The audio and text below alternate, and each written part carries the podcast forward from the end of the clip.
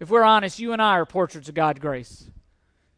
Because that story is a picture of us. We messed around and we jumped in sin and we messed with sin, and in His great grace, God put His Son on the cross so He could shower us. Ephesians 1 says that He lavishes grace upon us. And that's really what I want to see today. If you would turn to Deuteronomy 10, we're going to continue our journey in Deuteronomy for a few more weeks. We're going to stop in December and do a Christmas story series as well. But I want us to see in chapter 10 today, I want us to see God's grace in the law today. We're about to embark on some interesting chapters. And God is going to teach us through Moses some very interesting truths and interesting aspects of the law. And if we don't understand God's grace in the law and why God gave the law, it's not going to make sense. I mean, if I ask you right now, why did God give the law? I wonder how you would answer. I wonder if you would be able to answer. Why did God give the law? And what we have here in chapter 10 is a recount. Even this is a great picture of grace. Israel has sinned mightily. Moses is on the mountaintop with the Lord. He comes down with the Ten Commandments, and when he gets to the bottom of the hill, Israel has made a golden calf. They're worshiping an idol. Moses shatters the tablets. God basically says He's done. He says, Moses, I'm just going to wipe them out and I'm going to start over with you. And Moses intercedes on behalf of Israel, on behalf of the people. And he pleads with God. He begs for God not to do that. For His glory, for God's glory meaning, for His character. And in God's great grace, God answers Moses' prayer. And God gives them the tablets again. See, it's a picture of grace. God not only gives His word, but listen to me, God keeps His word. And the choice is ours as to how we respond to that word. Deuteronomy is about the people of God listening to the word of God and responding correctly. The previous generation did not respond correctly, and they died in the wilderness. This new generation is sitting on the cusp of inheriting the promised land, and Moses is recounting to them the law. That's really what Deuteronomy is. He's reminding them. Things haven't changed. The same choice is before you that was before the previous generation. How will you respond to the Word of God? And what we're going to see here is the issue has always been and always will be faith. You're not saved by works. You're saved by faith. You're saved by responding to the Word of God by faith. And we will see that. Please keep that in mind as we look at the law, not only today, but over the coming weeks. And the question legitimately becomes, if faith is the issue, if you're saved by faith, then why the law? Why the law if the issue is grace? And that's what I want to answer today. It is imperative that we understand clearly and rightly the role that the law played within the people of Israel and also within the context of what God is doing. If we're going to understand it rightly, we better understand and grasp these three things that we're going to talk about today. Otherwise, it's going to be real confusing. Everything that we see as we walk through Deuteronomy, you're going to have to take back to these three things really today and file them away and sift them and filter them through what we see today. The law was good. Please understand that. Do not forget that. When we think of the law, I promise you, most of us in here, we think negatively. But the law was good. It was people's response to the law that made it bad. Scripture everywhere. You go back to the Old Testament. Old Testament saints who knew what it was, they referred to the law rightly. They knew that the law was good. They delighted in the law. They said it was sweet. They said it was like honey to their lips. They loved the law. See, we must develop a proper mindset regarding the law. And otherwise, again, we're not going to be able to deal with the coming chapters if we don't understand rightly what God was doing here with the law. If we don't, listen, if we don't see it through God's eyes, through the reason and the motivation God had for giving it, it's not going to make sense. If we don't get through our heads just how awesome God is, how holy He is, how set apart He is, that He alone is worthy of worship, that He alone is worthy of praise, that He alone is worthy of glory. If we don't grasp that and so much more, the law is not going to make sense. See, when somebody says, what was the big deal about the law? Here's the thing. God is the big deal about the law. God is the big deal. God's glory is the big deal. That God being alone worthy of worship is the big deal. That God is completely set apart and He wants His people completely set apart from that of the world. That's the big deal. Because it is a responsibility that we have to represent Him and to represent Him rightly. That's the big deal. And God gave the law so they could do that, so His people would be different from the culture around them, so that when people saw His people, they would see something different. It would be a reflection of Him. And there's so much more. The law was good in all it did and that it pointed to. It was a gift of grace. God loves His people, but He will not settle for less than perfection from His people. Why? Because He's perfect. And He's saying, if you're going to represent me, you're going to have to be perfect. And here's the thing, so much so, God desires that we be perfect, so much so, He demands that we be perfect, so much so, that He was willing to put His own Son on a cross. Because in that we could never be perfect, His Son was perfect. And He said, I'll sacrifice my own Son who is perfect, spotless, the unblemished Lamb. I will sacrifice Him and I'll give you the credit. I'll give you the righteousness that I demand. But in order for you to receive that, you're going to have to receive Christ's gift by faith.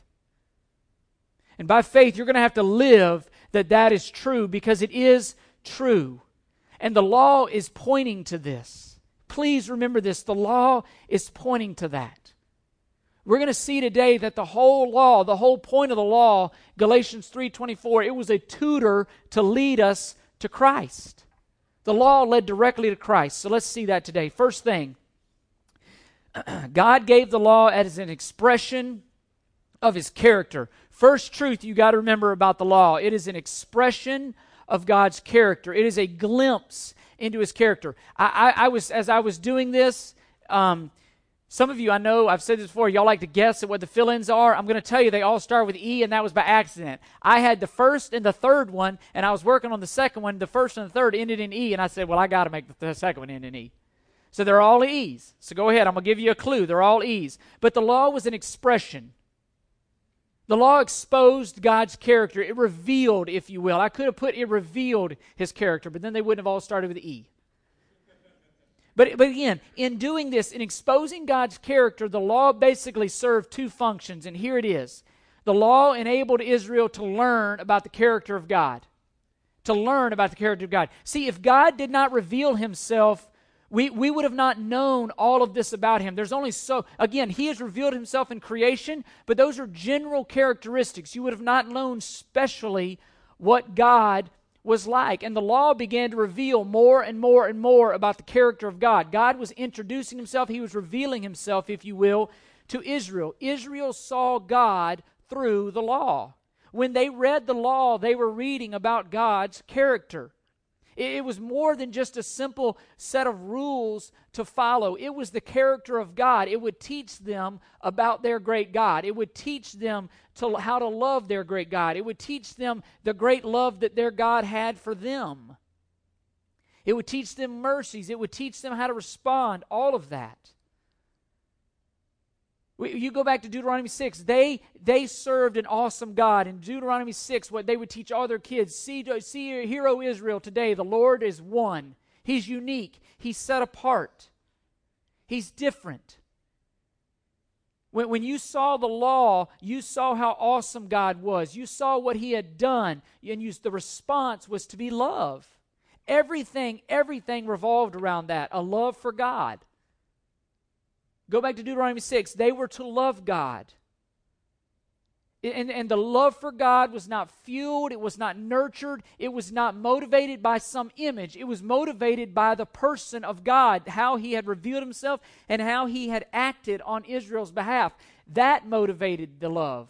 It wasn't some image. It was the real deal. Not something made by wood or carved by hands. It was the real deal, the living God, and He had revealed Himself. And God gave the law as an expression of love. He loved His people. He had chosen Israel, Deuteronomy 7. He chose them when they were nobodies. And God chose Israel and then revealed Himself through the law. He said, hey, you look at the law, you'll see me, you'll see how you're to come together, you'll see how it all relates as a people. Again, you must read the laws this way. It was a command to love God. Their obedience was out of a love for God. It was to nurture God.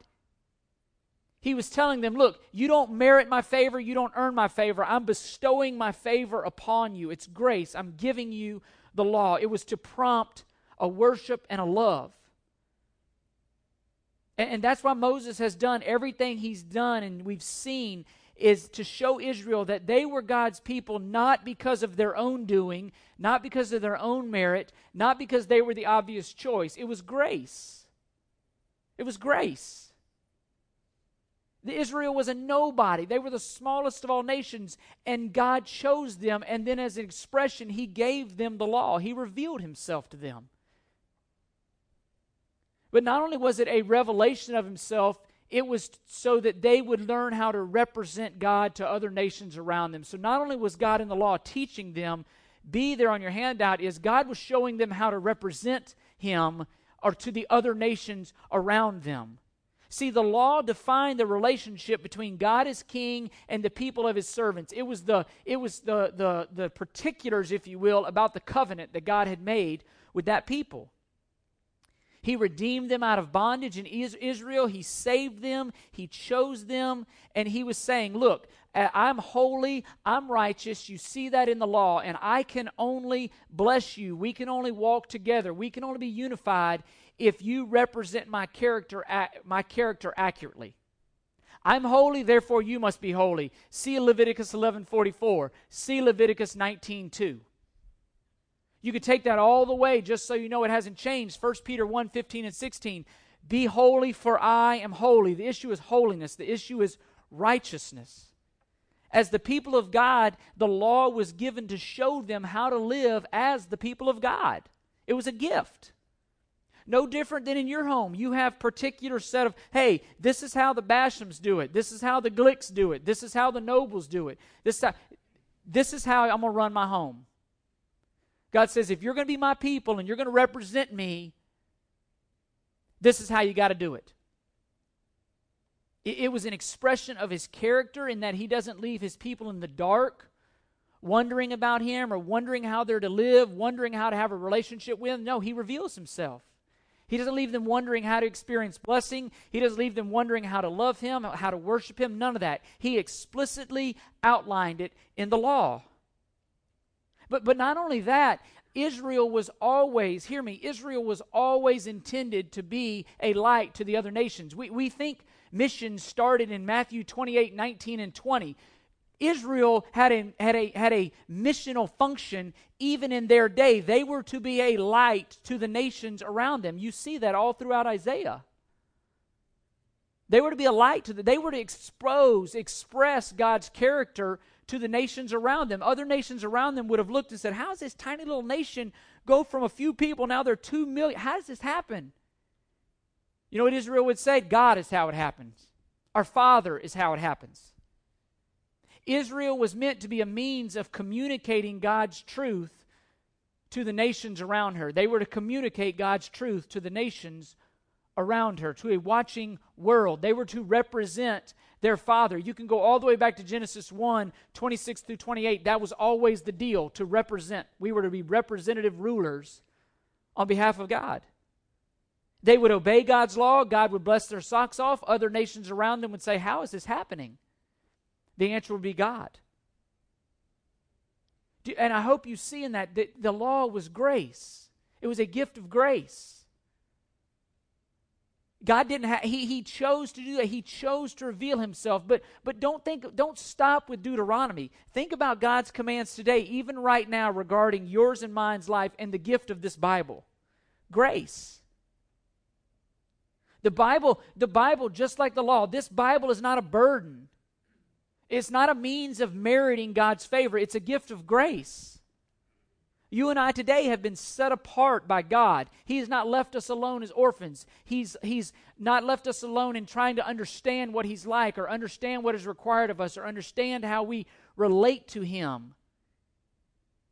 He's not left us in the dark when it becomes to how does this interaction work and how do I approach you and how do I have my sins forgiven and all that. No, he's been very explicit to tell us in his word.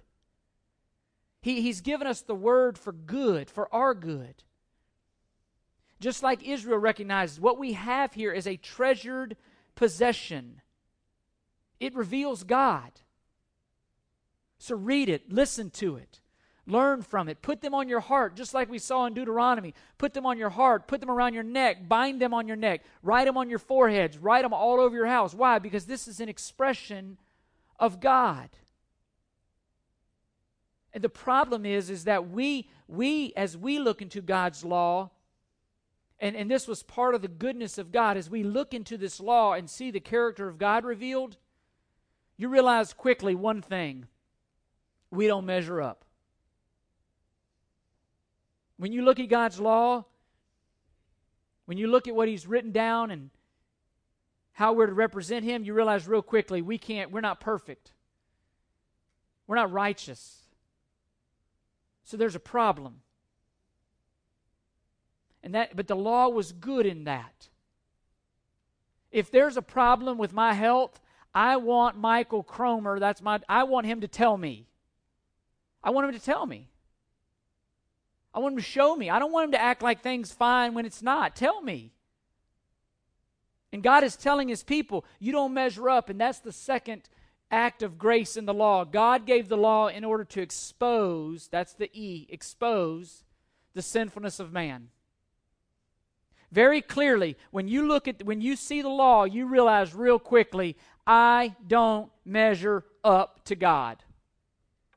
As Romans 3 would say, we fall short. When you look at an expression of the character of God and you compare it to your life, we fall short, and that was the whole point.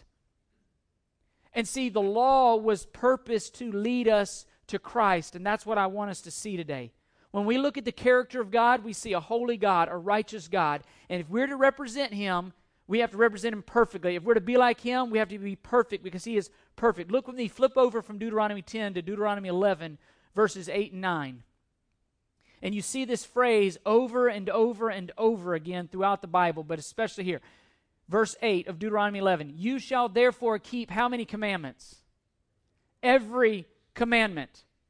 Not pick and choose, not the ones you're good at, forget the ones you're bad at, not the easy ones. If you're going to represent me, if you're going to be like me, you do every single one of the commands. Keep every commandment. That's the standard. The standard is perfection. Israel would learn real quick they were not perfect like their heavenly Father was perfect. Israel would realize that they could not represent God, that they were sinners who fell short. But God, in his grace, knew that, and that's why you see the sacrifices. God knew his people would fall short of the law of obtaining the level that was required, and God, in his great mercy and grace, built in sacrifices to atone for their sin, to atone for their falling short. Grace. When you see the sacrifices, when you see that, again, think of grace, think of atonement. Hebrews 9 says, without the shedding of blood, there is no forgiveness or remission of sin. I shouldn't say Hebrews 9 if I'm not 100% positive. For some reason, it seems like it's 9:22, but that may not be it. But listen, we fell short. Guess what? Sin required a payment. There was a penalty to be paid because we fell short, and the penalty was death. Bottom line is this: God is righteous and we are not. God demanded perfection. Why? Because He is perfect. It is Hebrews 9:22. Without the shedding of blood, there isn't forgiveness. Forgive me, I take it serious. I don't want to misquote the Word of God. I don't want to misrepresent the Word of God. So forgive me while I shouldn't just yell out things if I'm not 100% sure. So it's the sanguine in me coming out. We must understand this. God's perfect righteousness. Hear me. The issue is righteousness. I think we could all say that a lot of us would say, oh, I'm good, I'm this, I'm that. Are you righteous? Are you righteous? See, that's the issue. God is perfectly righteous. If we're going to represent Him, if His people are going to represent Him, they have to be perfectly righteous. Israel realized real quick through the law that they fell short. When you think of righteous, think perfection. You can think holiness. He's perfect.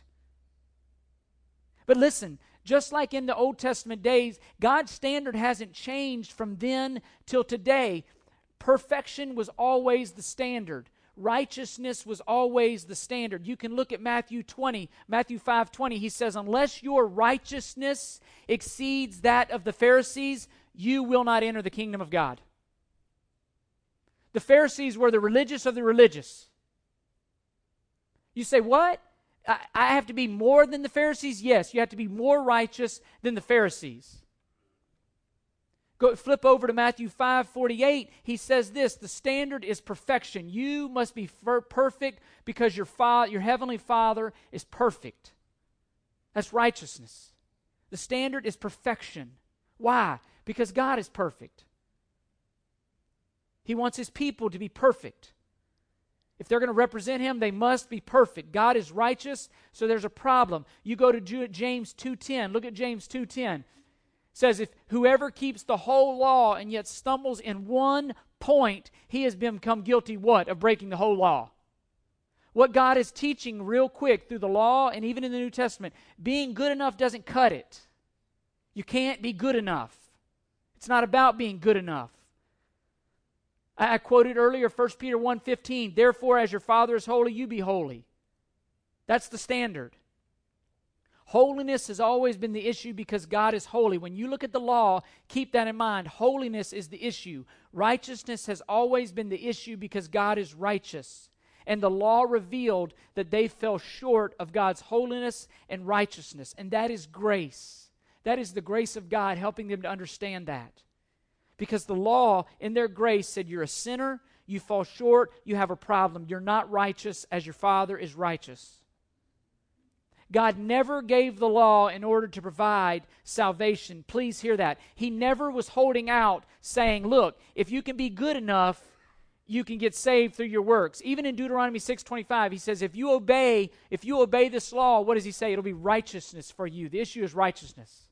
But see, we're born with this problem. It's called sin. I don't become a sinner, I'm born a sinner. I'm not a sinner because I sin because I'm a sinner. Psalm 139, David says, in sin my mother conceived me. She wasn't doing anything sinful. He's saying from the moment of conception, you know what you could label me as? Sinner. Sinner. Anyone who has had kids can testify to the fact. You don't have to teach your kids to be foolish. Proverbs says folly is bound up in the heart of a child. It comes fully loaded. Your job as a parent, it says the rod of discipline, got to get it out. I'm doing this for your good, Bradley, Sarah. I'm doing it. God didn't give the law to you to earn your salvation. No man has ever been justified, made righteous through works. Scripture makes it clear over and over and over again, it's through faith. Faith is the issue. Flip with me over, and we're going to be there. Keep your place in Deuteronomy 10. Flip to me to Galatians 3. We're going to park in Galatians 3. For a good bit. So just turn over to Galatians 3. Right after 1st and 2nd Corinthians, you have Galatians. It's right before Ephesians and Philippians and Colossians. But I want to make this clear because we have to understand this as we get into the details and the meat of the law. Look at verse 6 of Galatians 3. Even so, Paul writes, even so Abraham, what did he do? He believed God, and it was reckoned to him as righteousness. Abraham was the father of their nation. He's saying, you know how Abraham was saved?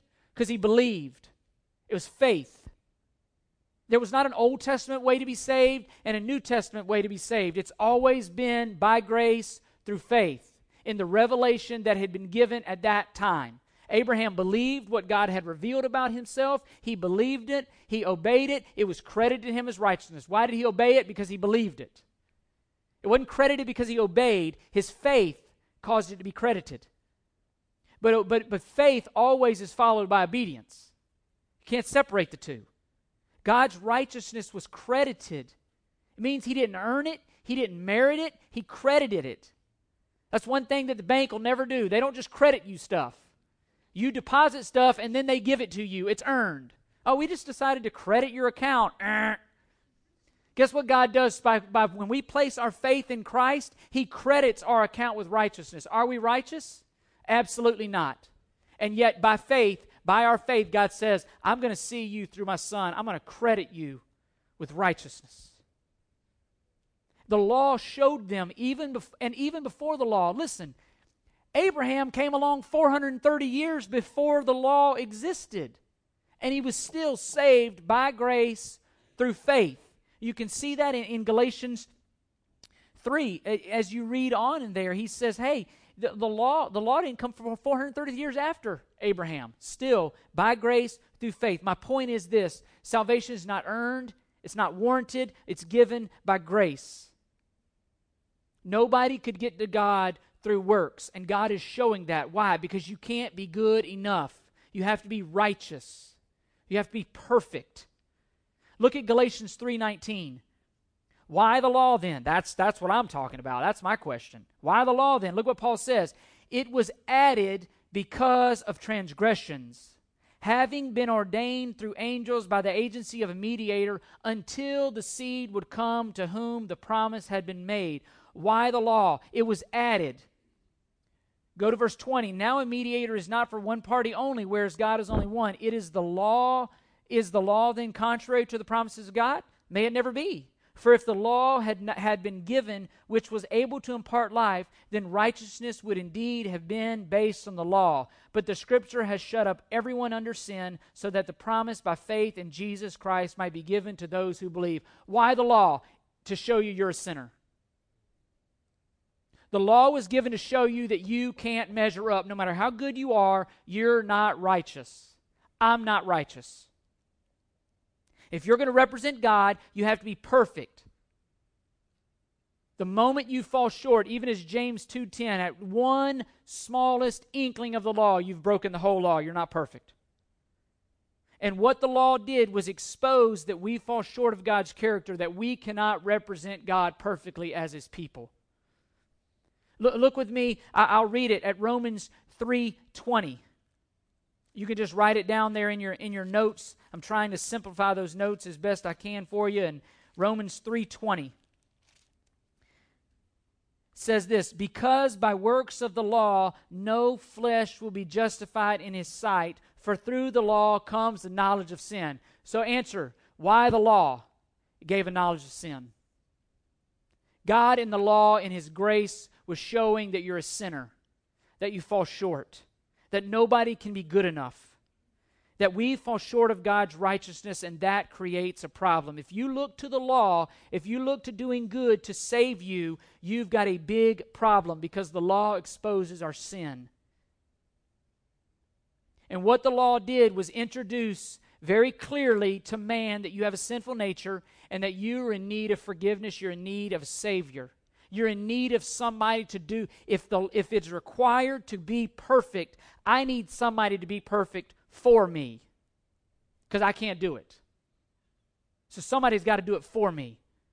Galatians 3:21 introduces that idea as well. He says, Paul writes, is the law then contrary to the promises of God? We saw it. May it never be. For the law, if the law had been given that you could impart life, then righteousness would be through effort. But it's not. It's by grace. And the law, what the law did is tell you very clearly, you're under a curse, and it's called sin. You've been bound under a curse. The law teaches us that we're sinful, and we cannot get to God on our own.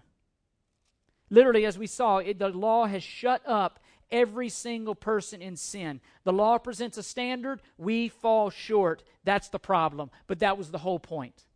You fall short. You fall short of His standard. So not only did the law reveal God, express God's character, and expose our sinfulness, but here's the good news. This is where it was all headed. God gave the law in order to create an expectation for a Savior. God gave the law to create an expectation of a Savior. As I've said, we are not righteous. And that creates a problem because God is righteous. And see, the issue throughout all of Scripture, if you trace that word righteous, that is the issue. It's righteousness. It's not being good enough. It's about being righteous. And the gospel is God offering righteousness to us through faith. Look at Romans. Listen to Romans 1, 16 and 17. For I am not ashamed of the gospel, for it is the power of God for salvation to everyone who believes, to the Jew first and also to the Greek. And here's the key. For in it the righteousness of God is revealed from faith to faith, as it is written, but the righteous man shall live by faith. What did God do in the gospel? He's offered you righteousness. Righteousness. Through Christ, the righteousness of God has been revealed, and it's been offered to you. He not only revealed God's righteousness, but it offered God's righteousness. Look over in Romans, flip over to Romans 3, 21 through 26, to see this clearly. Paul just said that the law gave a knowledge of sin. But now, verse 21, here's the contrast. It's flipping. Romans 1, 2, and through 3:20 is telling all creation you are bound up in sin. Jew, Gentile alike, you're sinners. But now, that's the bad news. Here's the good news. Apart from the law, see, apart from the law, separate from the law, the righteousness of God has been manifested. That word could say revealed, being witnessed by the law and the prophets. Do you see what Paul is saying there? What witnessed the righteousness of God? The law and the prophets. What was Deuteronomy? The law and the prophets. The law. This is not a new thing. God's been telling them this all along. He's saying it witnessed it. Even the righteous, listen to this, verse 22 of Romans 3, even the righteousness of God through faith in Jesus Christ for all those who believe. For there is no distinction, for all have sinned and fall short of the glory of God, being justified as a gift by His grace through redemption which is in Christ Jesus, whom God publicly displayed as a propitiation in His blood through faith. This was to demonstrate His righteousness. Because in the forbearance of God, He passed over the sins previously committed, for the demonstration, I say, is of His righteousness at the present time, so that He would be just and the justifier of the one who has faith in Jesus. Why did God do everything that He did? So He could justify you through Christ. And He would be perfectly righteous in doing that. He didn't gloss over your sin. He didn't sweep it under the rug. No, He bound all of us up in the sin of Adam and then put His Son on a cross to die for those in Adam so that we could be righteous. And God would be justified in justifying us. It's all about righteousness. When you look at the law, when you read these laws, it's showing you the righteousness of God. 2 Corinthians 5:21, He made Him, that's Jesus, who knew no sin to be sin on our behalf, that we might become the righteousness of God. You know what I get in place of my sin? I get righteousness. By faith. By faith. I exchanged my sinfulness for God's righteousness by faith. I'm not righteous, but I'm declared righteous. That's where sanctification comes in. I'm pursuing the righteousness that God has already placed upon me and declared me to be. That's why sin is so atrocious in the life of a believer, because it's not who you are. It's not what you've been declared to be. It doesn't represent God's character. God did for us in Jesus Christ what we could not do. Obey, fulfill the law perfectly. Christ came, obeyed the law perfectly, and then gave us the prize. That's how it all works. Galatians 3:24 says it very clearly. Therefore, the law has become our tutor to lead us to Christ so that we may be justified by faith. Why the law? To lead you to look for somebody else. To lead you to look for a Messiah. To lead you, to lead Israel, to look to God, to provide somebody who would fulfill the law on their behalf. And that is exactly what God told them. In Deuteronomy 18:15, mark this one in your Bible. Deuteronomy 18 and also verse 18. God says this, listen, the Lord your God will raise up for you a prophet like me. Moses is writing this, from among you, from your countrymen, you shall listen to him. Verse 18, I will raise up a prophet from among their countrymen like you, and I will put my words in his mouth, and he shall speak to them all that I commanded him. That's Christ. In Deuteronomy, God is telling them through Moses, I'm going to send a true Israelite, and he's going to die for your sins. He'll represent you. He'll be the one. Look for him. Look for the perfect prophet. Look for the one different than Moses. Moses was far from perfect. You look for that prophet that is the exact representation of God, and this is how you'll know it. He's going to say the words of God. That's exactly what Jesus Christ did. Jesus Christ came to this earth, and he said and did everything to fulfill exactly what was required of the Messiah. John the Baptist, and early in John 1 and 2, he says, he's sitting in jail, and he says, hey, go ask him. Are you the Messiah, or should we be looking for somebody else? He said, tell them the lame walk, the blind see, the deaf hear, the mute speak. Fulfilled prophecy. The hope, the law was pointing to Christ. The hope is in Christ. Jesus was uniquely able to pay for our sin, to atone for our sin. Why? Because he was perfect. He was the perfect representation. You look at John, no one has seen him except the only begotten. He has revealed him. Jesus revealed God perfectly, displayed him perfectly. And as such, he was uniquely able to pay for the sins of you and me and Israel. Moses was unable to pay for Israel's sins perfectly, but the greater prophet, Jesus Christ, would be. Jesus Christ took the curse of the law and he nailed it to a cross because it was fulfilled. So that sinners like you and sinners like me who do not deserve God's blessing can receive it, who fall woefully short can be declared righteous. When we repent of our sinfulness and we believe in Christ, we exchange our sinfulness for God's righteousness. Not only that, he changes our heart. You can look at Deuteronomy 30:31. He promises, I'm going to give you a new heart. Jeremiah 31:31, I'm going to give you a new heart. Ezekiel 36, I'm going to give you a new heart. You go to Matthew 15, why do we need a heart? Why? Because out of the heart flows evil thoughts, murders, adultery, strife, all that. The problem with Chris Basham is my heart. It's not my behavior. I got a heart problem. And Jesus Christ gave me a new heart. Forgave me and gave me a new heart. That's what he says in Deuteronomy 30, verse 6.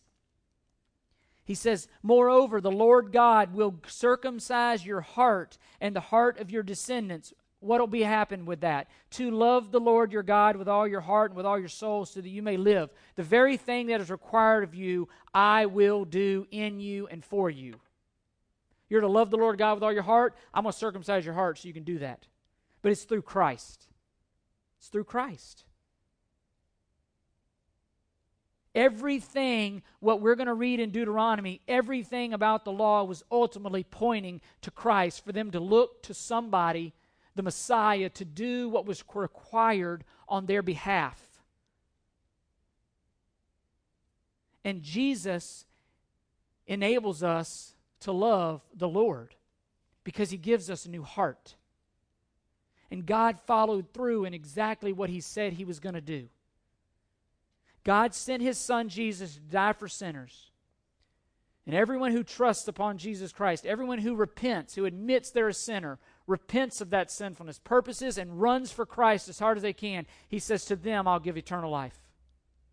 I'll give you eternal life. Every single person, every single one of us in this room has a choice. It's interesting, in Deuteronomy 11, will see it. He says in verse 26 regarding the law, I am setting before you today a blessing and a curse. The blessing, if you listen to the commands of the Lord your God, which I'm commanding you. And the curse, if you do not listen to the commands of the Lord. It says the same thing at the end in Deuteronomy 30:15. Every single one of us in here today has the same choice. Repent of your sinfulness and receive Christ's forgiveness, the blessing, eternal life. Remain stiff-necked like Israel. Think you can get to God on your own. Reject the promise, reject Him. The curse is this, you're going to die and go to hell. I'm going to tell you exactly what the Bible says. I'm not trying to be mean. I'm not trying to scare you. I'm simply delivering the mail. Every single person in here today has before you a choice. Live for Jesus, blessing. Reject Jesus and live for self, curse. You cannot get to God on your own. You can't merit it on your own. You can't earn it. You can't be good enough because you can't be perfect. Guess Jesus was perfect for you. Trust what Jesus has done to cover over your sins, to enter a relationship, a love relationship with the Lord who created you, and then go live for Him. Go live as somebody who has been brought back from the dead. That's the response. It's gratitude.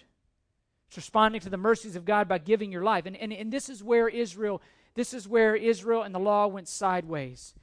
You can look at Romans 10, and just for the sake of time, it says, but seeking to establish but not accepting the righteousness that God had offered, they sought to establish their own righteousness. And how did they seek to do that? They tried to obey the law.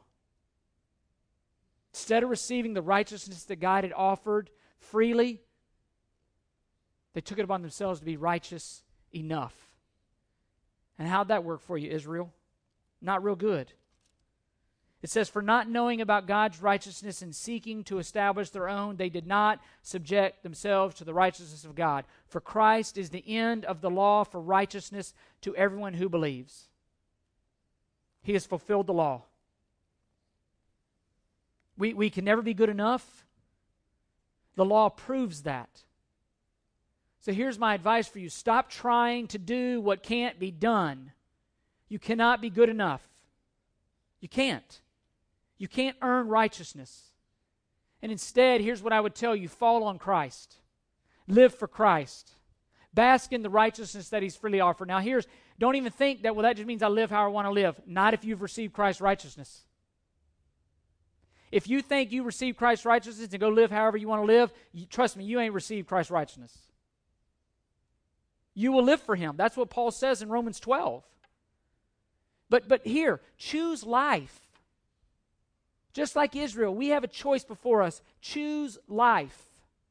Every day, choose life. Love Him. Listen to Him. Worship Him. Serve Him. That's what Jesus came to do, to offer you life. John 10, the thief comes to steal, kill, and destroy, but I have come that you may have life and have it abundantly. How do you do that? By following Christ. It means less of Chris, more of Christ. And I have a choice every day. Who am I going to live for today? John 3:30, he must increase, I must decrease. Every day when my feet hit the floor, less of Chris, more of Christ. Why? Because He has declared me righteous when I'm not. He's given me the gift of righteousness. Why? Because the law has been fulfilled. The burden is not there to be perfect. The burden is to be whole, to love Him wholeheartedly and follow Him. And when you sin, guess what I do? I repent of it, I bask in Christ's forgiveness, and I keep following. Because I don't have to be perfect. Because I'm following the one who was. And the whole point of the law was to lead us to Christ. Everything that the law required of us, Christ did for us. That's why He could say, it's finished. It's finished. The requirements are fulfilled. It's finished. And keep that in mind. Don't forget it. As we look to the law, take it to Christ. When we see all these, what in the world is that calling for? Because that's how awesome God is. Why is it saying annihilate everybody? Because that's how perfect and holy and separate God is. Why is it saying don't do this and that? Because the world did that, and God is saying, you're my people. Don't be like the world. Be separate. And it all goes back to God. How awesome He is, but it also goes back to this. I'm going to send a Savior one day, and He's going to die for your sins, and He's going to give you what you cannot do. And His name is Jesus Christ. That is the point of the law. That is where Deuteronomy points to. It points to Christ. When you see the law, I hope that we will worship Christ who fulfilled the law. When we see these things, we ought to be grateful that we don't have to live under this.